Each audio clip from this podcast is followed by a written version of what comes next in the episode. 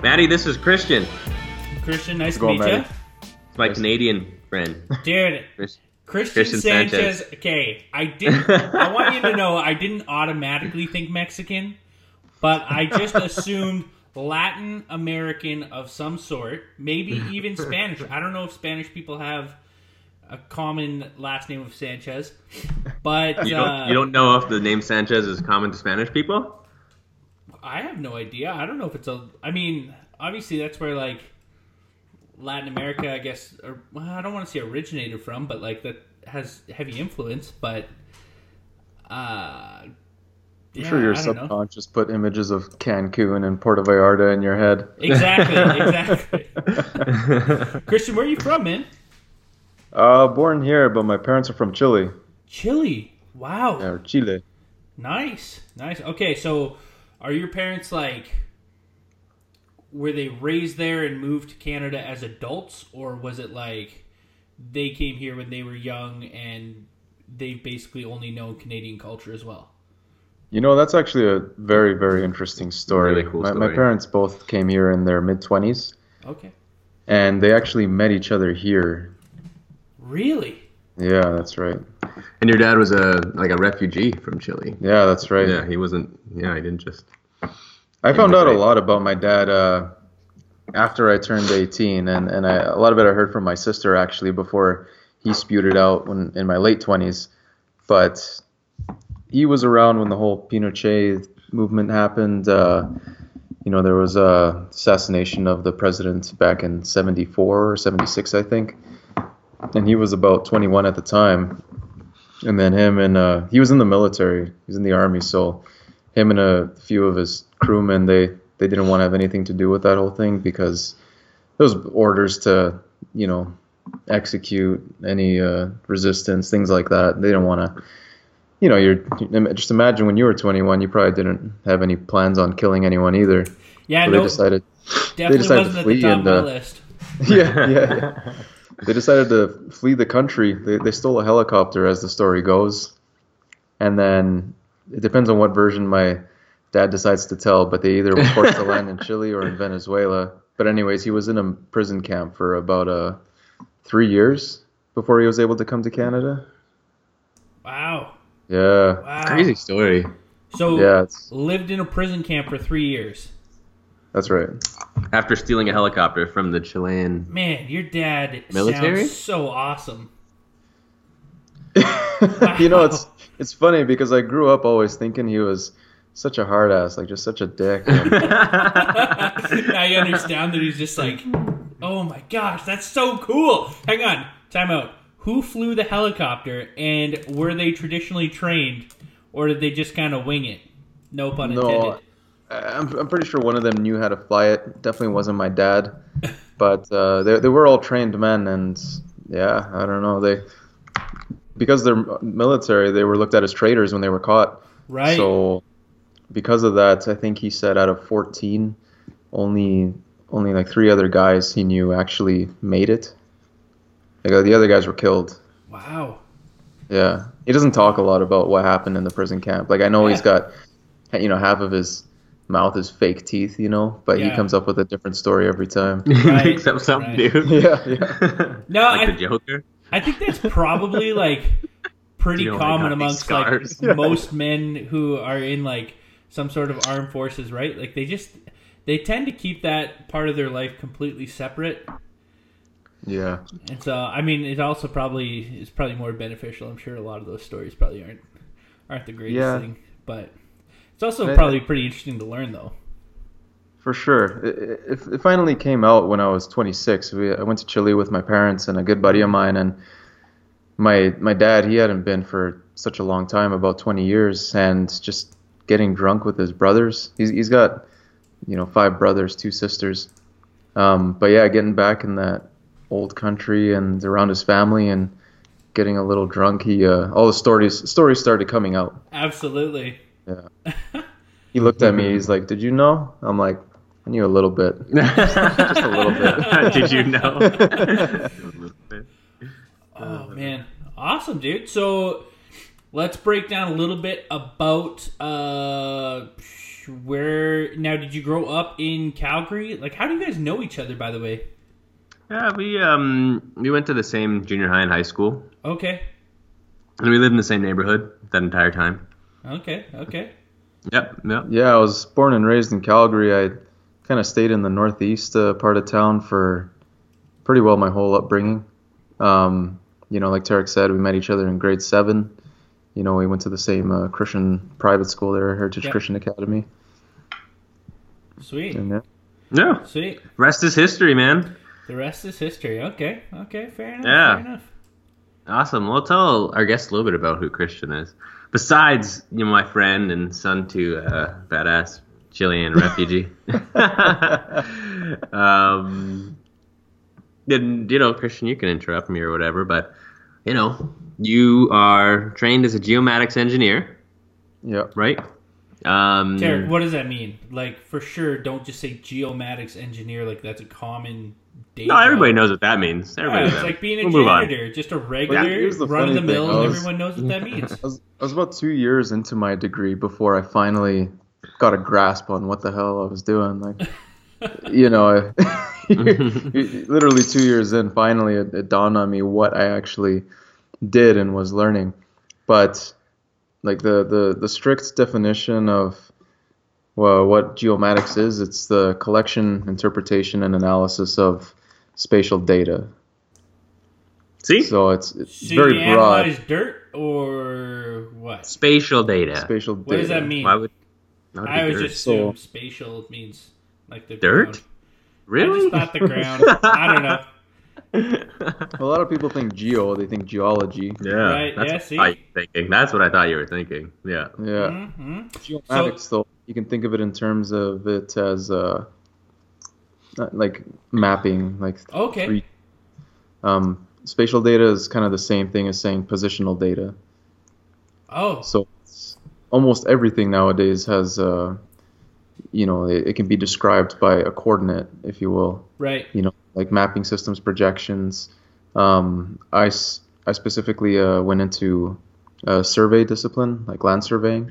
So that's the study of uh, property lines, you know, cadastral systems.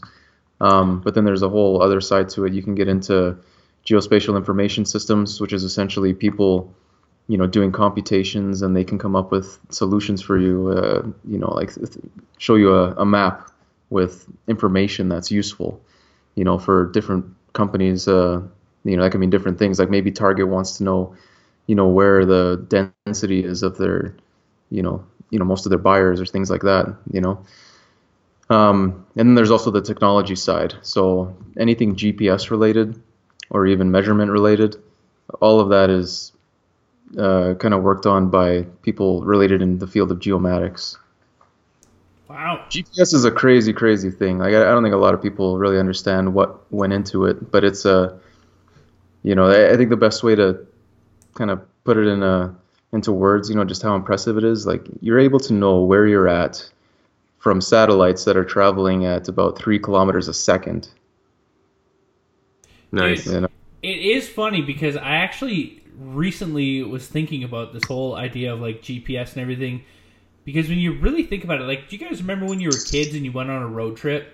you had to use a map. Like, I remember. So Yeah. we used to make a lot of trips from central BC to Edmonton and Calgary for, you know, basically for family reasons. So um, we have very good friends who live in Northwest Calgary, and then my dad's family is from the top of the Northwest Territories, and so the only place they can fly into is Edmonton, basically, and then from there you can fly off from to wherever you want. So we go to Edmonton a lot, and I remember having maps that my parents would like bust out and like check the coordinates about go down this street and then turn here and like I just I I don't know like now you think about how comfortable we were we are with like uh Google or, or Google Maps for instance or you know I don't know I mean I suppose that's just kind of the No, it's true. Like a lot of people don't know how to read maps. If you give them a map, it, it would take them a while to really figure out. And, and like Mhm. not even just looking at a map, you know, like before you had to come up with your own route. Yeah, you had to not just know where we were going, but like the best way to get there. Yeah, you couldn't just Yeah. pick point A and point B. You know, well, it's funny. Like now with GPS, it just tells you where you are. But imagine opening a map. You're like, okay, where am I? Yeah, that's true. Not Dude, just where you want to go, but where the, are you right the now? best used to be is when there were multiple routes to a destination and everyone would argue which way was the fastest. Yeah, that's right. And they're like, oh, That no, still no, no. Well, I mean, and Google Maps can only be so accurate with how long it'll actually take you to get there. But I even remember this when we lived in Three Hills and you'd want to go to Calgary and everyone would argue, well, you can go down to the like the Yeah. Way to Highway 2 or you can cut down through Beiseker and, you know, cut Yeah. across over through into Yeah. Airdrie and like everyone was convinced that their way was the fastest way to get there and you're like, I mean, everybody just kind of did their thing, right? But yeah, it's, Yeah. it's totally true. It's it's funny too because I just saw an Instagram meme, and it was like, yeah, today someone asked me for directions, and I just said, take that address, put it in your phone, do what it tells you to do. and they got there. That's exactly it, man. That's exactly it. I love it when people tell me, uh, you know, the place that I need to go to, and then they start giving me like the, the full directions. Yeah. And then we're sitting there about two minutes in, and then I'm like, hey, just stop. Like, a, I'm not gonna remember a single thing you said, and B, you can tell me all the directions you want. You know, tell me all the landmarks. At the end of the day, I'm still just gonna get in my car, throw in the address, and Google, and hit the road. Especially You know, when they just like like- try to break it down as if you should know your way through a, like a, an unknown city or something like that, right? It's like, yeah, You've gone to 8th Street. You've gone too far. yeah, yeah, Funny. exactly. when You wanna, I text you want to double back. when when I text people, I even try to make sure if I'm texting an address, I do the, the address by itself. So that all you have to do is copy paste or just click if depending on where your phone's at. Like you know what I mean? I won't say the address is and then the address in one text. I'll do the new text so that it's easier. Oh yeah, absolutely. That's the way to go. That is definitely the way to go. Anyways, Oh, we got man. sidetracked. Okay. So you geomap, but that's not the reason why we got you on here today. Well, it's part of it. Well, Jeez. Yeah, that's fair. That's fair. No, I'm so excited about this terrier. I literally have like a huge page of notes that I want to go through today. Okay, nerd. Because Go through the notes. how dare you finish introducing? Finish As long as it's not introducing this my guest. love there you go. Um, and then uh, currently working as a is it pipeline inspector the title? Yeah, so I'm a general inspec- inspector General for inspector. Trans Canada Pipelines. We're TransCanada Pipelines. That's current in- uh, main source of income, and as well a tattoo artist. And I, I was gonna say amateur, but I think you know you're getting paid, so you're just tattoo artist. Maybe Yeah. maybe more part time, I guess. But yeah, I'm a, it's it's a hobby. You know, I, in some respects, I, I'm definitely an amateur, but uh, I, I would say I I do pretty good at the the style that I like doing, which is kind of the black and gray realism. Okay. Yeah. I mean, we'll throw up uh, Christian's Instagram info, um, or you know you can shout it out at the end here, but you know so you guys can check it out. But yeah, crazy good artist in terms of tattoo and just generally like drawing. You like charcoal. Yeah, so like- I, I basically started drawing again. Uh, I'd say three years ago, and then I kind of wanted to. Just, I always did just black and gray stuff, you know, just graphite pencil. But then I started to do some charcoal work, just because with charcoal you can get a really nice, rich, deep black. So you kind of have a full spectrum of contrast. And um, the next thing you know, as people started asking me to draw, you know, their pets or family members, and then I started making money that way on the side, and and then I decided, hey, you know, I, I've always liked tattoo artwork, and I wanted to learn how to do it. And I walked into a shop one day and, you know, talked to the owner, a few of the artists, and showed them some of my stuff. Well, it's funny. I walk in, and then first thing the guy asks is, "Can you draw?" And you know, there's not many times in life where you feel really confident, you know, Yeah. or you can. But yeah, that was one of those moments. I was Check like, actually, stuff, yeah. I can, I can draw. I can draw pretty damn good. well, I mean, that's a huge part of it. If you can't draw, tattooing's probably not for you. I mean, yeah. Similar, right? oh man. It's half the battle. half the battle for sure, because you're only ever gonna tattoo as good as you can draw. Yeah. Absolutely. Okay, so walk me through how that starts. You meet the owner of this shop, you talk with these artists, because I feel like there's not really like a a set path that if someone is young and wants to be a tattoo artist, like you don't go to university and just become one, do you? Like you, oh no, you go and meet that. an artist and you basically become an apprentice, I assume, or like with these days with YouTube, what is common and very not recommended. Well, this is why you see a lot of basement tattoo artists, is because you can get, go hop on eBay, you can get a kit from China, Ooh. and then just watching YouTube videos, you can get a basic understanding of how to tattoo, but it's it's very you, you end up being very misguided and you don't understand fully how to you know not cross contaminate and you know ultimately your client's health is very much at risk. But yeah. uh the the classical way of doing it is you walk into a shop and you say i want to learn how to do this. You looking for any apprentices. And then it's basically the same way that i did it you know the last to see your artwork. They want to see if uh you know you're worth the time to teach. And then um and then basically from there, if they accept you, it's all about paying your dues. And I mean, no one will pay you while you're apprenticing. It's always um, um, you're either there on your own time. Like you only make money if you tattoo, and if someone's willing to pay you. There's some places where people actually pay to apprentice because it's almost like you're going to school, like you're getting mm-hmm. an mm. education. You know, it's a privilege to kind of undergo and be part of that process. Um, but yeah, after that, where where I apprentice at is Joker's Tattoo in Calgary, and it's a very interesting place because I've heard of some people talking about how it's a year, you know, after they start their apprenticeship before they actually start tattooing skin.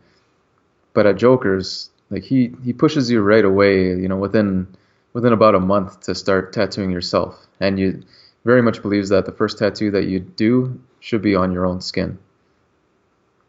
Makes sense. Well, you learn two things. Um, you know how tattooing feels in your own hands, but also how it feels as the person receiving it. Oh. You know, and so then um, that makes sense. Like yeah. based based on what you're doing, so you kind of you know get a, the feedback that way as well. But more than that, I think it's just important that you, you shouldn't be tattooing anyone else if you're not willing to tattoo yourself. Yeah, yeah, absolutely. absolutely. Yeah, I feel like that gives you credibility too as a new tattoo artist to say, look, this is mine, and you can show them I did this on my skin, and it's like yeah. a resume on your body that gives you credibility immediately, right? And yeah. I've done that. Like I've I've spent probably about 30 hours total on my my one leg. I got one very big thigh piece that uh, you know, I've done a lot of sittings on. It's it's pretty intricate, but it's it's something I'm very proud of. So when, when I show that to people, it kind of raises their confidence in me to do what they they envision. Bro, is there any way I could see it? I, I want to see this. I want to see your work. Oh man, uh, I, am wearing long johns right now. Oh, okay, fair enough. Fair enough. All right, that was kind of my fear. Show him well. the. Christian's got a couple tattoos. Show him the the lion skull or the. Right, right, yeah. Which you know, sorry folks, this is an audio only podcast, but you know, go to Christian's IG and you'll see him.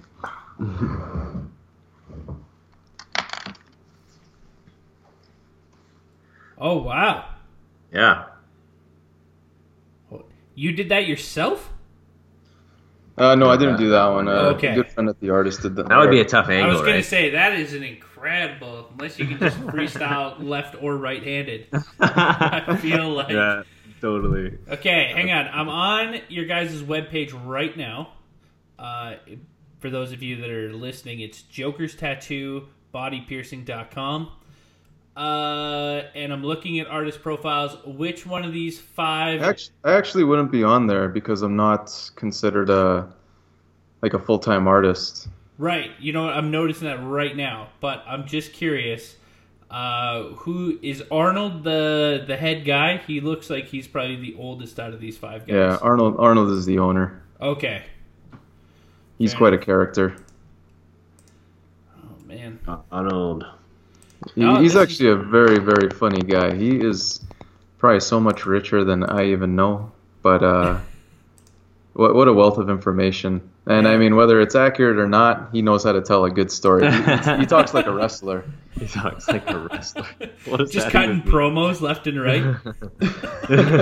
like actually, like, and he's been in so many fights, and he loves telling all the stories. So he'll be talking to some random customer that comes in. He's like, and so then I grabbed him like this, and I was like, boom, boom, boom, and then down the hallway. It's hilarious. oh man, that's awesome, dude. Okay, now I know you talked. Uh, black and gray is kind of what you do, especially realism. Are there other styles that you're a fan of um, that you've kind of tried to dabble in, or are you pretty strict just to black and gray realism? Like, you do want to specialize in tramp stamps or or dolphins? dolphins. you know, you know what's funny? I actually tattoo a lot of girls. Like I'd say most of my clientele is female, and um, girls are really into whatever's trendy nowadays. Like there's kind of like those chandelier designs, like the underboob ones. You mm-hmm. know, so I've been asked a lot for those uh, big floral thigh pieces. Yeah. Um, same same thing. I've been I've been asked a lot for those, or even the the tiny Pinterest tattoos. you know, just like the little geometrical shapes or little infinity symbols, things okay. like that. Right, right. Yeah.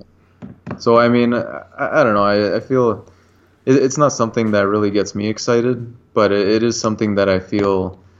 I feel like there's a lot of value to be had in spending the time to, you know, at least get to a certain level of mastery with things like that. Yeah, yeah, absolutely, absolutely. From a now, business perspective. Oh, for sure, for sure. So, are you completely black and gray, or do you do color? Do you like color? Do you despise it? Because Color I, just scares the crap out of me. Okay.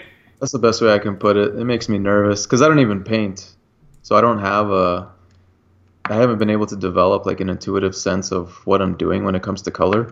Right. Like right. I've, I've done some color tattoos and very simple, and um, they they've come out all right. You know, I, I definitely every time I do one, I, I learn more and I I see that there's that much more room for improvement. Yeah. Yeah. A part of me wants to dive in and tackle it one day when I have more time to devote it to this craft, just because it's, you know, it's uh, color color's huge. Like it's, it, it's not a stone I want to leave un, unturned. Yeah, yeah, no, absolutely. The only reason I ask is I have several friends of mine who all have either kind of a half sleeve, a full sleeve, you know, that sort of thing, are working on both arms, that sort of thing, and like there are guys who like swear by getting everything filled in with color, and other guys who can't stand it. All they want is black and gray, and you know they just kind of like talk trash to each other constantly about it.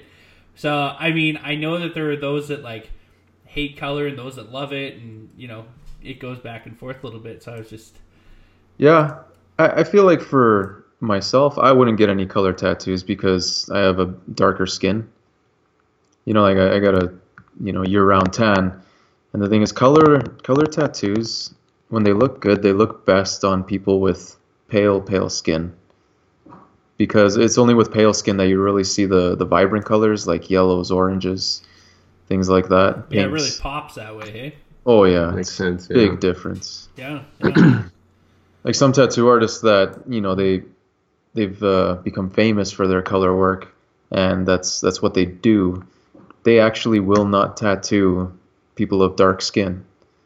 And it has oh. nothing to do with, you know, being racist or anything like that. It's just, it's such an investment on their end right. that, um, you know, to sit for 10 hours, you know, for a couple days just to smash out a, an amazing piece, but then not have it not look that amazing. It's, uh, I don't know. It's, it's hard to get excited for something like that. And on top of that, it's a big waste of money. Uh, you know, on the, from the customer perspective, like like he's basically trying to tell customers, you know, save your money.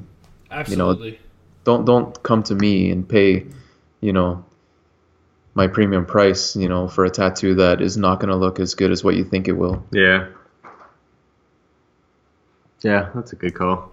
Yeah. So no, sorry, sorry, Terry. Color's mm-hmm. not color's not gonna look good on you. that's fine. it's also that's that's actually a really valid point because I have kind of wondered about that because when you see, obviously, I watch a lot of sports and a lot of the professional athletes that you see, uh, like those guys are just tatted up sometimes, like arms, chest, back, legs, like everything, and it's all black and gray. Yeah, that's right. And so, you know, the majority of them are African American Uh, and so yeah, it, it does make sense. Yeah. But yeah, totally. There's other guys. Would you ever get a tattoo, Maddie? Dude, I have, uh, like, basically a list of ideas of what I would want to do. And I have them listed out so that it could basically fill both arms and my whole back. Oh, cool. Nice. Wow. The problem is that I'm like, I'm a rather large guy. I'm fearful of what might happen if I actually do trim down in weight uh, to just like my skin itself. And so I'd want my my goal is to get thin at some point in the next couple years. And then get uh, the and so tattoo. I would probably wait until that's happening for you know my skin not to be just like sagging and gross with you know tattoos already on it. I'd rather for it to like figure itself out, or if I've got to get you know something done afterwards. Uh, before I ever kind of got a permanent marking on my body, right? That's Yeah, that's fair the enough. biggest thing, right? So, yeah. But no, You I should was book with an artist that's uh, not going to be able to get to you for a year or two. then you've got a goal. No, you get yourself a goal got to work goals for. to force me to get yeah, there. again, right? there you Yeah. go. Yeah. Well, you know what? That's you know I'm in Williams Lake. We have one artist who is notorious for being constantly busy. There's only about three or four art. I don't even know if there's four of them. There might only be three in Williams Lake, and I mean it's a it's a city of like twelve to fifteen thousand people. Not huge, but you know artists are limited, and this guy is always busy. He books six months at a time. And oh, so Oh, wow. he makes it clear I'm open for bookings during this week, sort of thing. And his phone just rings from when he opens up till when he closes shop. And he'll book six months in like less than a week. And then he does it again six months later. Mm, good for him. And so he's he's very talented. He's very very good at what he does. Uh, all, all of my friends swear by him. I think all of my friends, he's about the only guy they'll go to. Uh, but I mean, it's again, you gotta you gotta have guys like that, I guess, right? So That's exactly why I want to transition from oil and gas to, to just owning my own tattoo shop and doing tattoos full time. I feel like, um, you know, I've kind of been through a, you know, a, a lull period, like an up and down Yep. with the oil and gas uh, economy or whatever. But, uh, oh, and it sucks being subject to that, you know, like you can have all the experience, all the credentials that, you know, anyone could ask for. But then if, if work dries up, you know, you're you're kind of SOL. So I I don't know. I don't want to have to, you know, be subject to the motion in the ocean. You know, I kind of want to just do my own thing. You know, like you say, like be like your buddy, uh, book, you know, six months or whatever in Yeah, advance, and then it's like how sweet is that? You know that you have work for the next six months. Oh, totally. And the thing too is like he's obviously doing something he, he's passionate about. He loves doing it. Yeah. I, I think there's a lot that, that speaks into that. And, you know, I think you see that a lot with artists of, you know, all sorts is they're all very passionate about it because it's just something that they love doing. And I'm sure it's the same for you. You love, uh, you know, putting putting tattoos on people, you know, and there's always a story to be told with every single one that goes on. Um, and so, I mean, yeah, I I would say that's that's got to be. If I was artistic in any way, shape, or form, that would definitely be something that I would be I would find appealing as a as a career. Let's put it that way. It, it's a lot of fun. Like it's very rewarding. It's cool having that uh, that connection where you sit down and you know it's like I don't know that intimate is the right word, but you definitely uh, you know have a connection with your client. You know when you're working on it. Um, and, and one thing that I try to always remember is that tattoos they're a big deal to people. You know, like it's it's actually pretty easy to get a little jaded when you're in a tattoo shop seeing all these people come in all the time. You know, like some people they come in as their first tattoo. It, it is a big deal, but to the artist, you know what sometimes happens, which is kind of sad, is to them it's just another just another customer. Right. You know, like let's let's get him in, let's get the tattoo done, take the cash, get him out the door. right. Right. So one thing I try to remember is that um, you know, the experience like it is a big deal, and I always try and make the the experience memorable, like in a positive way. You know, like it, you Oh, know, make the customer feel like their tattoo matters to me also. Yeah, yeah. I mean, and the other part too is like, I I don't think you're going too far by saying that it's an intimate experience because you're spending, you know, whether you're spending a small amount of time with someone or if you're doing like a huge piece on them, and it's going to take multiple days to finish. You know, you're building this bond uh, as you maybe have conversation with them. You're trying to put an image in their mind onto their skin because basically they can't do it themselves. You know, yeah. that that's yeah. really what it comes to, right? Like you then kind of become their hands in in putting that that image on them. And so I think I think there's a there's a genuine like intimacy that goes with it and also kind of like silly as it sounds like a loyalty that goes with it, you know? Cuz I don't know too many people who change up artists. No, they um, they pick their artist and they stick with and, them. Yeah, and they stick with it, right? Uh, you know, it's like people in their and their barber. You know, you, no, find a good barber right. and you're with them for as long as you live there, man. And I I, I think there's uh, there's something to be said for tattoo artists. I think there is a bond that's built with their clientele, and uh, yeah, and you know, it's a permanent permanent mark on their body too, right? And so they're entrusting it with you and you know, you are right. I, I, I mean, it's sad to hear that there are artists that, you know, uh, what's the word? You know, they they can grow tired of of what they're doing, or yeah, complacency. You know, but I'm sure it happens, just like in any profession, right? Yeah, yeah, for sure. No, it's it's um, the, the, some of the clients that I do have, you know, like a lot of them, they'll they'll always check back with me. Like even though I've been so busy with work lately, I I just don't have a whole lot of time to design. Design takes a lot of time, usually more time than the tattoo even takes. But um, you know, I tell them I'm busy, and they they tell me it's okay. They'll wait. You know, which is really awesome for me. I think I was really lucky in the beginning as an apprentice because it wasn't that hard for me to find people to tattoo. Usually, as an apprentice, when you're starting out, it's hard to find people to practice on because you need people to take a chance on you.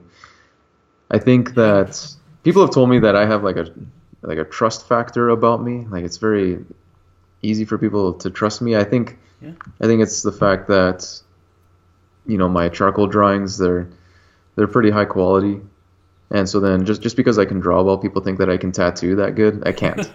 you know, I, I, tell it's them I was like the they start yeah. they start going off on their ideas and I tell them like maybe in a year, you know, because I tattooing is a whole different ballgame. Yeah. But um, yeah, no, I I was able to get a lot of people that were willing to come in and even throw me some cash while I was still very much learning in the beginning. For sure. And it's it's kind of just kept on going on. Like I think it's a few different factors, like the fact that uh, you know, I'm a professional and you know that I have an engineering degree. Um, you know, I, I try and stay, you know, have a professional character about me as well, you know, in, in anything I do. And I think people can get a sense for that. So that, that definitely helps. And a lot of people, they have uh, ideas for tattoos that they want, but often what's keeping them back, I find, is just that they don't even know who to go to. And they hear about amazing artists out there, but then they inquire about it, and then they hear about there's a waiting list or the books are closed. But um, you know they find out through a friend or, or maybe they are my friend that I'm doing tattoos, suddenly it's like that door's open. You know they're they're ready to take the plunge.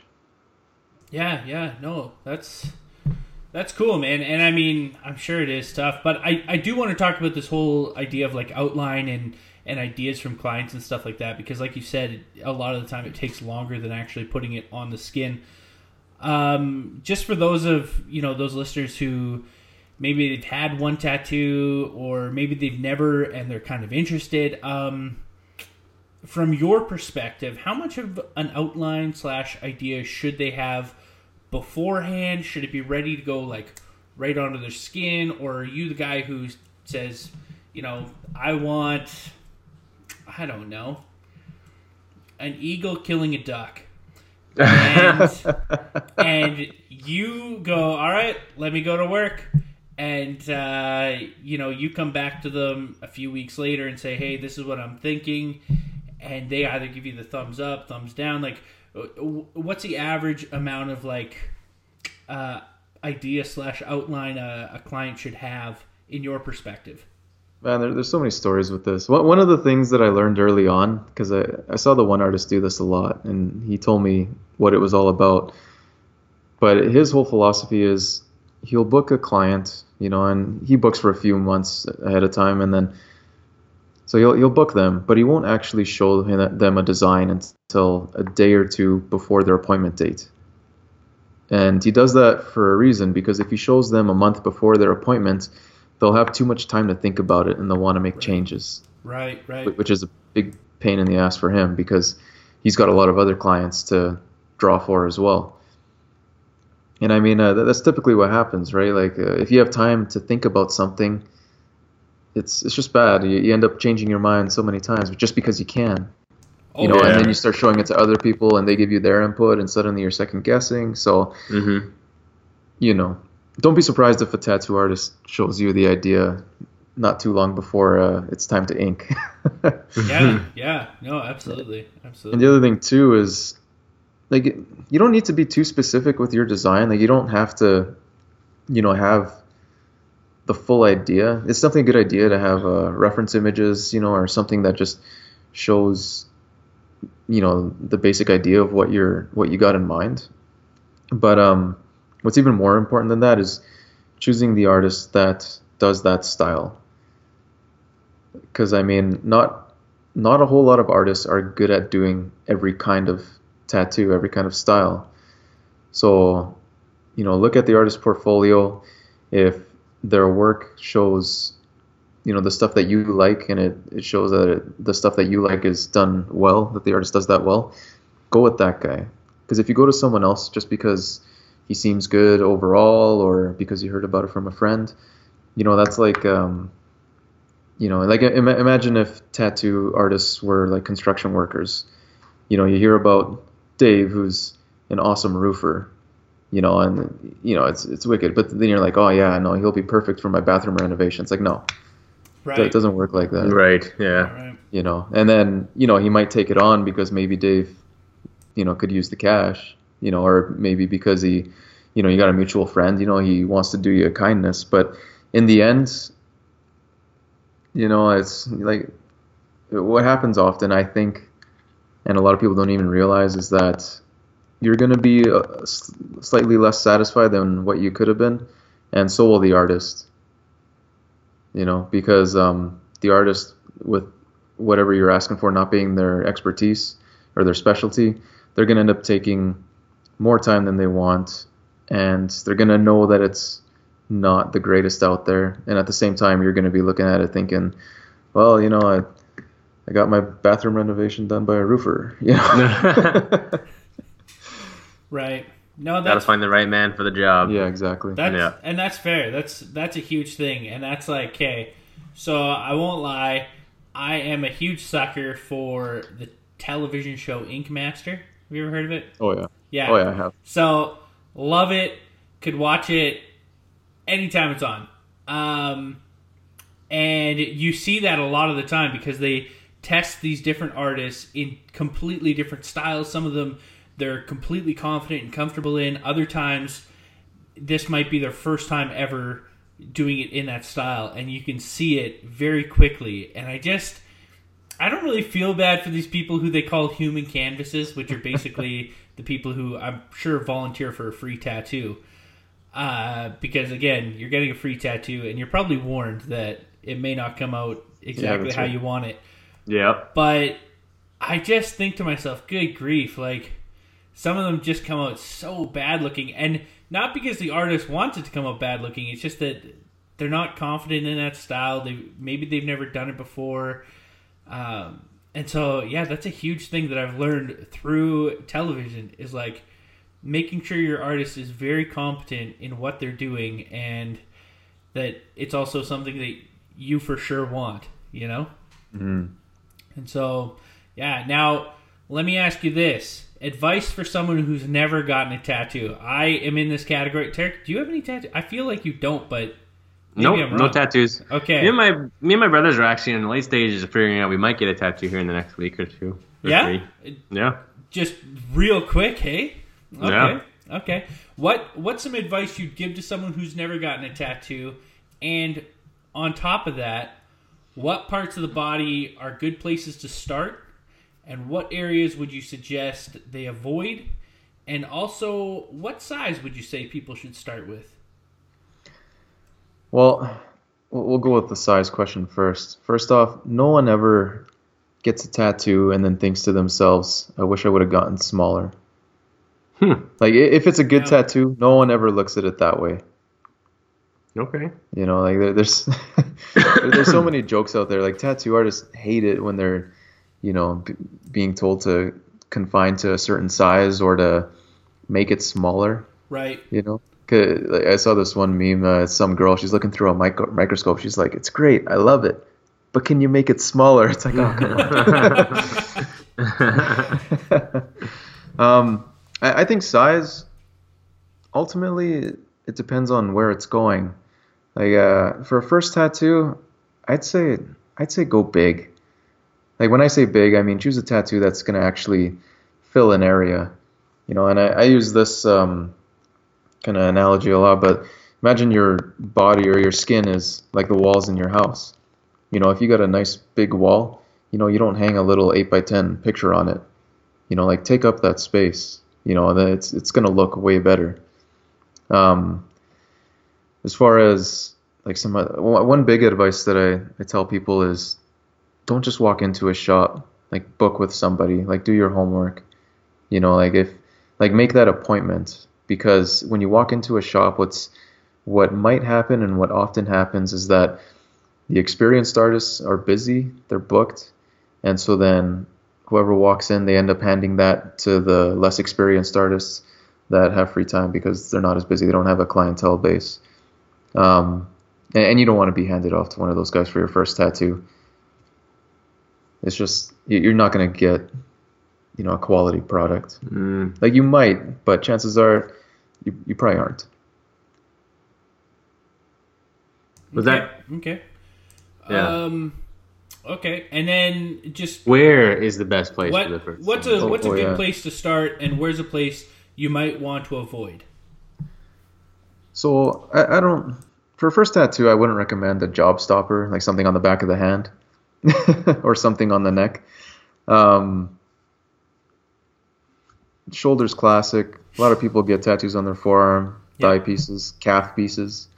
You know, if uh, if if you don't care, like your job doesn't, uh, you know, if you don't have a job where you know you want to hide it, you know, then de- definitely go for the arm. Like the arm's actually a good spot. There's a lot of skin there that's um, it's not too painful. Um, I personally went for my my ribs the first time, Ooh. and I definitely don't. I, I, think it was a good spot for me. You know, it was on my body, kind of easy to hide if I wanted to. But if I went to the beach, it was easy to show off. Right. It did. It did hurt. Like all tattoos hurt. Mm-hmm. It definitely wasn't as bad as I thought it was going to be. Um, the stomach hurts more than the ribs. I'll say really? that. Yeah. Interesting. Now, can you explain to me because I always hear obviously different things about what hurts the most, what hurts the least, all that sort of thing. Everyone seems to have a different one. Um, what what is it about certain parts of the body? Because I've heard the hip bone hurts, uh, feet, but I've also heard like this little chunk of like meat on the inside of your like bicep yeah. really hurts a lot. Super sensitive. Um, is there? That's a painful spot. Is there something about certain parts of the body having more nerve endings, or is it just? Yeah, it's pretty simple. Like when you really dissect it down, what I figured out is that like your your body's smart. It it knows where it needs more nerve endings to protect itself. Like under your armpit, you know, inside of your arm there, there's a major artery that goes in there. You're gonna have more nerve endings around your vitals, like around your stomach and right. your chest. You know, it's gonna hurt more. Um, same with um, inside of the thigh, another big artery in there. Mm. So uh, your body just kind of knows where to, you know, trigger more pain so that you protect it better. And then other parts are more sensitive just because the the skin is thinner. Right. So anywhere skin is thin, like if you imagine, you know, your skin is like this pizza dough draped over a skeleton frame, you know, like gravity kind of makes it thin in certain spots. So like your your shoulder bone, you know, like uh, um, where else? Uh, you know, top of the head, obviously, or especially where it just naturally stretches, like the your elbows, your knees, kneecaps sucks. So do elbows, but um, Hmm. but yeah, th- those are the two main factors that can basically let you know how it's gonna feel. Okay, okay. No, that's good to know. T, here's what I thought. It may Okay. hurt, but Okay. you know how much Uh-oh. I give you a hard time for being bald. Yeah. All I'm saying is, let's get that puppy right down to skin, like Terry Crews type Let's skin. Okay. Okay, and then we're just Alright. gonna get a big old headpiece on the back. my, my brother's friend Clay has a giant black widow on the top of his head. oh. And now he doesn't work in a Uh. bank, he works construction, so it's probably a little more acceptable on a construction site than in a bank. But I'm just thinking we could get a pretty cool piece up there. I don't know if your boss would be cool with it. I doubt it. Does, does the hair does the hair grow back after it's healed? Yeah. yeah. Oh, the hair will grow back. I mean, Well, don't- Terry, it's just the harm? fact that you don't have a lot of hair. ah, it'll be fine. I'm just saying, if you're gonna go bald, go bald with style. You know? I guess so. Eh? Maybe I should try to get it because, like, you know, there's bald spots where there's kind of like hands trying to peek out or something. yes. Do it. Oh man. All right, dude. Here's here's the real question, Christian. Listen, Maddie's got his whole list here, Dude, doesn't he? Look at him. The minute Tarek said you could finally do this, I was so excited. I just started going crazy on this list. Where's the weirdest place on the body you've tattooed, or potentially, if you haven't tattooed any weird places, one of one of the guys in your shop uh, has had a tattoo. I want to know. oh man. Okay, so my, my experiences have been pretty tame. Like, I, you know, I've done a couple side boob things uh, inside of the thigh. You know, I, I know on my one friend, uh, you know, it was one pretty big tattoo on her thigh, and I mean, ink ink gets everywhere. Like tattoo ink, one drop you can pretty much paint a house. But uh, you know, you, you gotta keep the skin clean and wipe around, you know, and then yeah, and I, I had to wipe up in there, and I'm like, sorry. That's valid. That's valid. Um, but well, from what I've seen in the shop, so one guy, this is this is an awesome story. This guy came in, and he kind of just straight up asks. He's, he says, uh, "I need I need a tattoo on the head of my penis." Yeah. Oh Will, man! will you guys do that? And then Sean, it's one of the artists in the shop. He'll do anything for a buck. Almost anything. You know, like wait, wait. Circumcised or uncircumcised wiener? I didn't see it. Okay. Uh, I'm like, gonna- I'm just wondering if it's on the foreskin or if it's actually on. No, it was actually on the Oh, head. boy. Yeah. And so then he tells a story that his baby mama, you know, they have about three kids together, something like that. His baby mama caught him cheating again, and so then she gave him these, uh, you know, this ultimatum, like you either marry me or you get my name tattooed on the head of your penis. Ooh. I don't know why he chose to get a tattoo on his penis. Because let's be honest, Man. it's a lot easier to get a divorce than to get laser removal from that spot. You know? Oh, goodness. Folks, weddings are expensive, okay? That's all I can say. yeah, there you go. yeah, So he got her name put on the on his wiener tip. yeah, exactly. Wow. Luckily, her name was only four letters. You know, it, it could have been something like Catherine. oh Uh, man, that's awesome, but also I find it's only awesome because it's definitely not me who had to Yeah, do that's- that. it's just the whole situation's weird. It's like, so you're cheated on your baby mama so many times that you have. I don't know. It's just like the whole premise of everything I just know. doesn't even. You know, it's like. Like, I, all I can assume is that there's just so much complicated backstory. He oh, didn't want to so get much. into it. Like whatever, dude. If you're uh, paying for it. But it's funny, he didn't get it done right then and there. He came back a few hours later. I guess she was out back in the car waiting for him.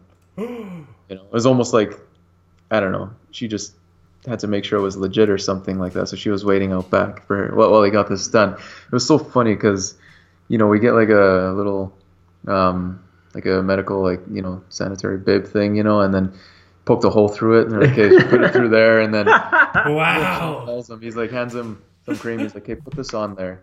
He's like, "No, hold it tight," because Sean didn't want. He didn't want to hold it. That's what I was kind of wondering as well: is who's holding That's this true, thing? like who's wiping and who's. yeah, exactly. And then, oh uh, man. It's the funny thing too, when when Sean was prepping up his station for this, he's he's got a lot of tattoo machines, and some of them are you know quite new. You know they're very smooth, quiet running machines. He chooses one of his oldest, loudest running machines. Like it buzzes. you know, it's a scary, scary piece of oh machinery to be coming close to your wiener. Um, Oh man, I I I remember he started getting close with it. You could just hear it buzzing, buzzing, buzzing. The guy says, "Whoa, whoa, whoa, whoa. hold on, hold on." He's like a few deep breaths. He's like, "Okay." He's like, "You ready?" He's like, Hold it tight, homie. oh man. then he starts going in, and then you hear this guy scream like just. He's like, stop, stop, stop. And Sean, Sean's laughing, like almost to the point of tears. He looks at us. He says, "There's a dot." One dot. Just be so sensitive though. Like, oh my Uh. gosh, that would be so painful. But I mean, I guess you could better than mar- marrying her. I guess. Be- better than a wedding, I guess. I I don't know. I don't oh know. man. No, Doesn't make sense. It does not make sense. Wow. Yeah. Okay, so I'm almost done here. I got one more, and that is, uh, you- like you said. I mean, I don't expect this exactly, but I'll spin it a different way. Have you or would you ever deny someone a tattoo based on how stupid it is? Yes. Yeah. Yeah. Go I on. would. Okay. What it, what would be the reasoning for that? Like, if they were willing to pay and they were like, "No, that's what I want," would just be you don't want your name attached to something that dumb, or That's pretty much it. yeah. Okay. Yeah. Okay. Uh, because uh, you know then like even it's happened where I, I have artwork that's half done running around out there and you know it's just such a pain to kind of work out a schedule with some people you know they, they don't want to come back in to finish their tattoo and you know it pisses me off because i got this half finished piece of artwork out there that they're probably telling people that christian did this Right. But- it's not done like i'm i'm not proud of it you know Yeah. and I mean, I there's been some interesting requests in the tattoo shop. I remember one person came in and he actually asked for uh, a tattoo of Jesus getting a blowjob. Hmm. And the one artist, he's just straight up said, "I'm not gonna do that." and then he looks over to the other artist. He's like, "Hey Spencer," he's like, "You want to do this tattoo?" He's like, "What is it?" He's in the other room, so he's yelling. Jesus getting a blowjob. He's like, "Yeah, sure." yeah. Sure. But like the- the one artist, he, he was like the head artist of the shop, and he, um, you know, he's he's got a like a, a name to uphold, you know, and uh, Yeah. like a reputation. He doesn't really want to do stuff like that, you know. He's more known for his Japanese style artwork, you know. Meanwhile, the other guy at the time, he was a like a senior apprentice, and both got to get paid. Yeah. Absolutely. That's Mhm. that's what it comes down to, though, as well, right? But you are right. Your business card is basically your artwork, and so when you know you've tattooed anyone, and then they're sitting around in a social circle, and anyone goes, "Oh man, that's really nice. Where'd you get that done?" and you know, or whether it's half finished, right? Yeah. So that's a that's a valid point. I I get that. I get that. Sweet man. Yeah. Well, that's that's basically Maddie's notes right Dude. there. You satisfied? I didn't see you taking any notes down. You should have been writing stuff down. that's I think that's everything I had. I guess you could just listen back. I don't know. Yeah, that's true. That's true. tattooing is a lot of fun. Like it's it's so rewarding. Like I remember when I was first getting into it, um, you know, with my background being engineering, no one I've never gotten the same kind of feedback, like the same kind of hype. Like at work, no one will say like, "Dude, your your surveys are sick," you know, or you know, like that that project, you know, wow, wow, man. That I've been telling doesn't everyone happen? about it. That doesn't happen. It doesn't happen in the office setting. People people don't care. but in the tattoo shop, you know, it's it's such a cool environment. Like, what's better than showing up, uh, throwing on some music, cranking the tunes, meeting some cool people, and throwing some artwork down. And you know, I like I, I love it. Like, I've never like I know I've had it where some people they they understand that I'm new to it, so you know they're they're happy with the artwork based on my experience. But you know, for the most part, everyone's been really happy with the tattoos that I've given them, which is awesome. There has been some where I'm not happy with the tattoo that I did, and I mean that's just my own personal standards. Like you know, I'm a bit of a perfectionist when it comes to that stuff, and it's it's pretty easy for me to be very critical of myself. But anyways, um, when when I do a tattoo, which is happening more and more often now, where I can just see from the look on their face they're stoked and I'm stoked. I don't know. It's it feels so good to take that cash, have that handshake, and you just know you're gonna have a customer for life. You know. Nice. Yeah. Yeah. Yeah, that's cool. Dude, that's, that's really... awesome, man. That's awesome. T, you got anything you want to ask? Well, you know, I'll be honest. It's a little bit different in that me and Christian have been friends for a really, really long time. Um, I, I just it's it's it's weird because I feel like I know you, and yeah. I don't. Yeah, I don't, that's fair. That's fair. Um, but I feel like our guests should get to know, you know, Christian Sanchez.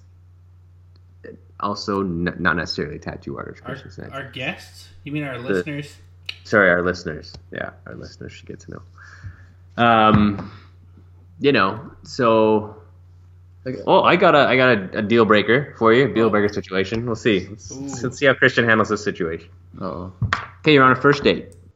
On a first date, oh, and the girl says, and I stole this from a different podcast, so if anyone can figure it out, let me Tarek, know. But don't be telling them that. This is this is a Tarek Williams original. original okay. Girl says, it's a first date, mind you. Hey, um, do you think you could give me a ride to the airport tomorrow? Kind of a weird question. What would you do? It's the first date. First date. I would.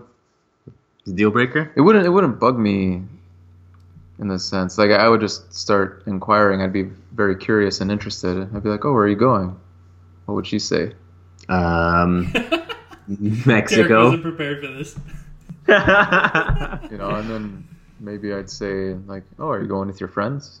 And I'd say, "Yeah." Just you know, yeah. yeah, not giving you a lot though, right? Yeah, yeah, yeah. Hang on. Here's the question you always have to ask: What time do you need to be there? I guess so. If she says 5 a.m., forget it. okay. Okay. Yeah. No. True. Yeah. True. That, that, that, would definitely be something that would come up after I get the backstory on this trip. That's, a, that's got to be. I mean, that's a deal breaker right there. Right. I don't know. Honestly, I'd probably just say like, you can't get a cab.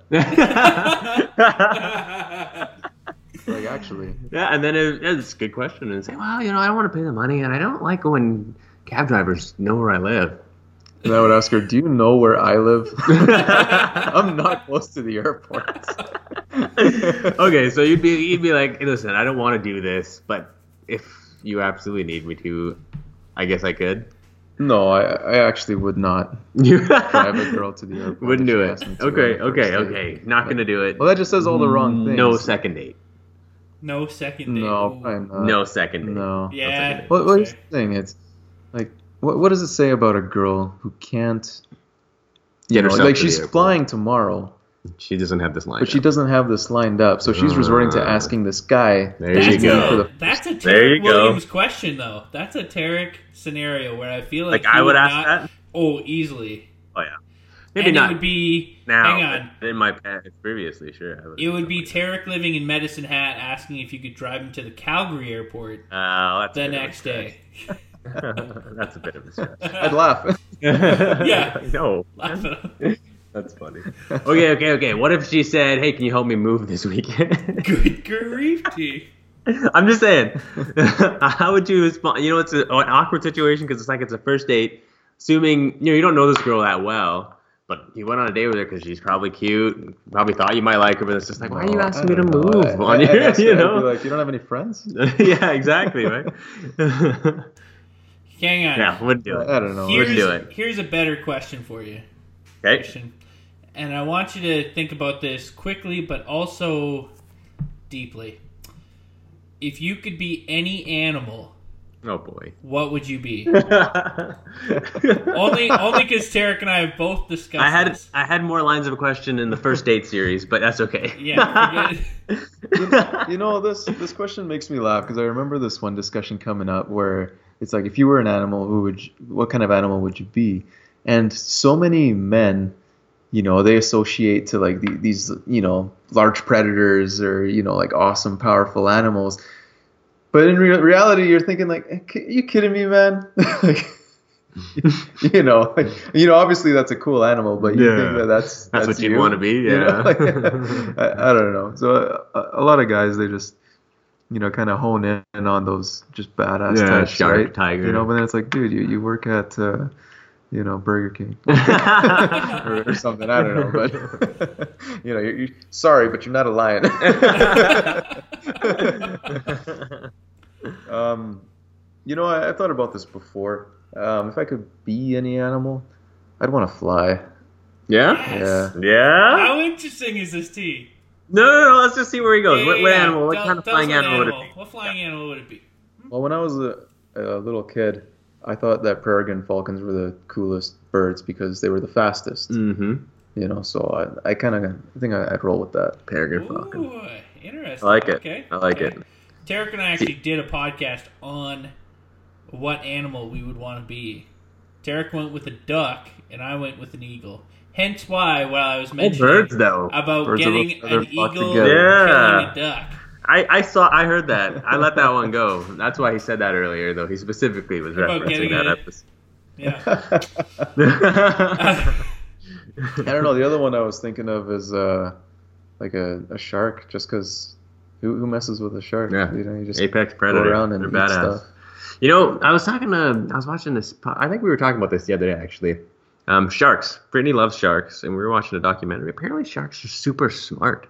Like, oh yeah, man. like if no, no, no. Like if you, if the same diver goes down to the same spot, like the shark will recognize them. You can pet them. Like they become familiar with specific individual, like dog level smart in terms of bonding with individual Time people. out. What kind of sharks stuff. are these that you're allowed to pet them and they won't eat you? Oh, well, you clearly need to watch some shark documentaries. Sharks don't really eat people that often. Dude, I just watched a shark movie called 47 Meters Down. And the one that the tell one where it follows around Blake Lively. uh, no, this one's this one's a new one. It's got Mandy Moore, oh my bad. and My they're bad. they're stuck. See, you gotta watch a documentary because that's the thing. Sharks don't don't really eat people. Derek, if I learned anything from that movie, Uh, they will this- devour you. So, so recognize a, a swimmer, but they still can't swim backwards. yeah, exactly. Isn't that They weird? can't. Yeah. and they can't. I mean, I don't think they can even stop. Really, they stop breathing if they don't if they don't keep moving. But No, I've I've actually read a little bit. Like, um, obviously, like great whites are obviously known as being the the top of the shark food chain, yeah, but the only things that eat great white sharks are themselves. great white sharks. Yeah, and on occasion, I guess killer whales. Really Yeah, I guess if killer whale gets gets their interesting. not their hands on it, their fins on one. They encounter each other. Yeah, though. and killer whales are dicks. They kind of they're, they're mean, and they they travel in groups, so they probably gang up on the littler shark too. Yeah, Free Willy lied to us. Free Willy lied Yeah. to us. just vicious creatures. No, they're they're dicks. Yeah, oh, man. All right, well, that's good to know. That's good to know. Tarek, what else you got for questions? Come on. Well- lay them on us. Well, you know, I don't want to go back to my first date series. I felt like I, I asked a lot of questions. You know what? I, this is a question I actually am interested in. Okay. On a first date. I don't know what I would do in this situation. The girl gets the most expensive meal on the menu. She gets the lobster you're so steak. cheap. Nothing to do with being cheap. I mean, you know, you're going to a, on a first date and she gets the fifty-five dollar entree. T, if Brittany did that now, you'd probably be upset. Okay. Oh yeah. Well, I mean, that's our money now. I don't know. I, I kind of a fun thing to do. I think is just to, you know, put a spotlight on every little thing. Like just be You know, like, on oh, their you're getting behavior. I'd be like, oh, going for the big buck one. Eh? Like, just call her out immediately. yeah, yeah, exactly. And then she'd be like, no, or I don't know. Yeah, yeah, yeah. I don't know, getting all ashamed of it. I'm like, no, no, let's. You sure you don't want to get the mushrooms on it too? It's only an extra three bucks. Yeah, exactly. okay, not a deal breaker though, eh? Uh, honestly, it would it would make me put a guard up. Yeah. I don't know. What what, what kind of girl orders that? Really? Yeah. The kind of girls Jamie Foxx and Kanye West thing about. If she, she orders it, we if want prenup. We want. Just kidding. Sorry. if she orders it and eats all of it. You know, Okay. I, I think that's cool. Yeah, but that she pretty orders it cool. and only eats like half, you know, just Maybe she's testing you. She's testing that reaction right there. Is he gonna freak out if I go big? the, the, the one thing I actually look for is if at the the end of the dinner the bill comes, if if I grab the bill and if they offer to, to help with it, you know that's that's a big plus. Yeah. I, I won't let them, but but that means something. If if I grab the bill and they don't object or they have nothing to say, then I don't know. That's that just says to me entitlement. Mm, okay. You know. Ladies, if you're listening, you know how you can get a nice dinner? Call up uh, Christian Sanchez. and just offer to pay. Don't and have he'll to drive you to the That's airport. actually. That's actually it. If a girl offers, man, that that puts her in a very good category in, you go. in my heart. you don't have to actually pay, just offer. and I, and I, I think um, advice for dudes going into dates. I think that uh, like I don't understand why that whole who pays is such an awkward thing for some people. I think it's very simple. Like as a dude, it's like just pay for it. hmm You know, don't. It doesn't need to be talked about. Just when the bill comes, just grab it, handle it. And then if they say they want to help, tell them no, it's okay. If they insist, let them. It's fine. It's not a big deal. Yeah. I don't know any self-respecting man who would not just grab the bill out of courtesy on a I date. think- I think the first date, especially though, I think, you know, is Gotta set the tone. I'm married, so I maybe don't have the the best experience. But I feel like if I was dating at this stage in my life, you know, not in school, not a student, like you know, we've both got careers, and we're adults. Why, if we're dating consistently, like don't get me wrong, once or twice or three times is fair, but I shouldn't be on the man to constantly be paying for everything we No. do, though. You know what I mean? That just isn't reasonable for a long term relationship, right? That's not. I don't know. You know, like I feel like after this is like, okay, we're we're in a relationship now. We have to split these costs because Yeah. yeah, Like I don't think um, I don't think it's quite necessary to like keep an exact score yeah, on who's been paying. But I mean, like let's say, you know, the bill comes and she's got her wallet ready, you know, and she's like, I got this. And then maybe I got like some cash in my hand. I'll be like, okay, I'll, I'll just pay the tip or something. I don't know. It's- you you work out ways to uh, work together on Sure, it sure. without making it weird. There's no need to pull out a calculator. yeah, yeah. I'm with you too. I remember though when Brittany and I first got married, we had separate. We did have separate bank accounts. I don't know why, actually. I can't remember the details around this. Either way, we were like, well, let's just keep it separate and see how it goes. And then it would be like, okay, Brittany, you pay for these things, and I'll pay for these things, and it'll be fine. It's whatever. It's really joint anyways.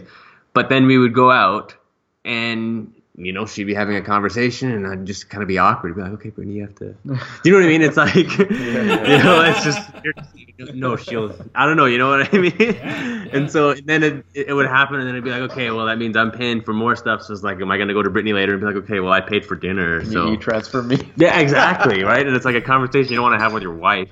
And so we ended up getting a joint bank account, but it was kind of like, in theory, it made sense, but then in practice, it was like, this is dumb. No, that's very interesting because my brother and his wife. I don't. I don't know if they want me sharing their you know financial details, but they rock separate bank accounts and have been ever since they well obviously since they've been dating, but also since they've been married. And like hmm. a big mentality there is they never want to fight about finances and how one is spending like a joint bank account's money or anything like that because their philosophy is like how many marriages end because of you know financial argument or something Yeah. like that Yep. and they're like that's never going to be uh, a question for us because we keep everything you know separate in that sense Yeah, But- that's a good idea. There you go. Yeah. I remember a video on uh, Kevin O'Leary. He was talking about prenup, prenups, and uh, he was basically just saying, like, it's it shouldn't be something that's uh, hard to talk about. You know, uh, you know, a, a great way. Well, that he said, I don't think there's any awesome way to bring up. I want to, I want a prenup, but uh, the way that he suggested is, you know, if you know, you say you're out with your lady or or your man, significant other, and um, you uh, just bring it up. You know, you say like, well, we got I got a few things I want to talk about. Like, a, I love you. Like, I want to, you know, start talking about, you know, spending the rest of our lives together. It's like, and here's the other part. Like, we got to talk about money. You know, and then he he makes that, that same point that you made is that, you know, the two main reasons why marriages don't work is because of uh, cheating, you know, and stuff like that, and the second one being finances. Mm-hmm. So why not just get rid of the one altogether? Yeah. Oh, that's not a bad idea at all. And I mean, I think too with that, at least he's, you know, Kevin's got you bringing it up before you make the you start talking about that long term commitment, and so I think it's important. Then you set the expectations early, and you can move past all that. And yeah, yeah, it's a good idea. Luckily, never had to worry about Brittany taking my money because there wasn't any there. Oh, I wish I could see her face right now. Yeah. Oh man. Oh goodness. But anyways, yeah. Next time, Christian, we have you on. You don't know this, Maddie, but Christian can give us his, his stock tips for the uh, for the month or or, or quarter. Dude, we can have stock talk with Christian Sanchez. Sure. Yes. And he's not just a tattoo artist. He's not a one-dimensional person, Maddie. Dude, not only do I think that Stock Talk will probably. I just don't think that it. Uh, anyways, all I'm saying is I'm looking forward to Stock Talk only because I want to use that title in a podcast. Yeah, I'm just I was just thinking that. Yeah, you said that yeah. like four times, and I was like, man, that's that came together real quick, real Isn't nice. that fun? Stock Talk. Stock talk. Dude, we can start a separate podcast just called Stock Talk. Stock talk. We get Kevin O'Leary on there. Give us some advice. Yeah, Kev, I'm sure he's not busy or anything like that, right? Him and Elon. Remember Elon and- Musk is coming up too. Is Elon really a tra- day trader though? Come on. Uh, He's got people day trading. I was just gonna say, Probably. something tells me. or he'll just be doesn't- like, guys, you gotta buy Tesla. Yeah, Like, Come on. Elon. We talked about this. It's You can't just keep pushing up. more product, man. yeah, This is gonna Stop take it, Elon. Get it together. oh man. All right, Anyways, well, let's get out of here. Christian, it's good to have you on. Tell the tell the listeners best way to get a hold of you on on uh, social media. All right, so best way you'll uh, find my stuff, uh, my artwork, is just on Instagram at christian.sanchez.art. Yeah, you That's my, see. that's my handle.